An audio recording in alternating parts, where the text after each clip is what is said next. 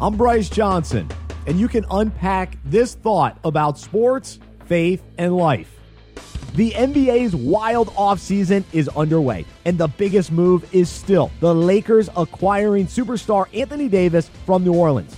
The Lakers were made aware that Davis wanted to play with LeBron James and join the franchise, but would require Los Angeles to give up a lot to get him. Ultimately, the Lakers were willing to sacrifice their young players plus send three first round draft picks to the Pelicans.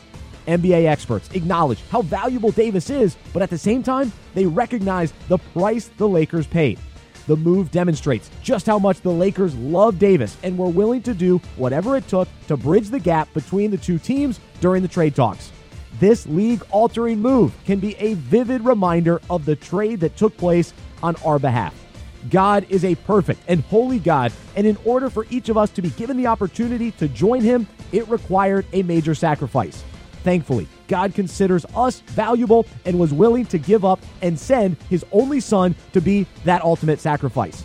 He loved us so much that He sent Jesus to bridge the gap between our sinful nature and His holiness.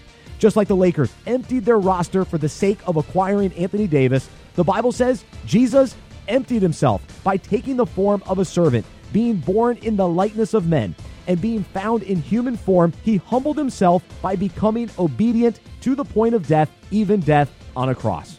Now, Jesus gave up his heavenly position to come to earth and take our place on the cross where he traded his life for ours today as we think about the Lakers and Davis being united because of the sacrifice that was made based on the Lakers' love for him as a player. Let's be encouraged to know that God loves us so much that he made a way for us to be united to him. I'm Bryce Johnson, and you can unpack that. For more faith and sports, visit unpackingit.com.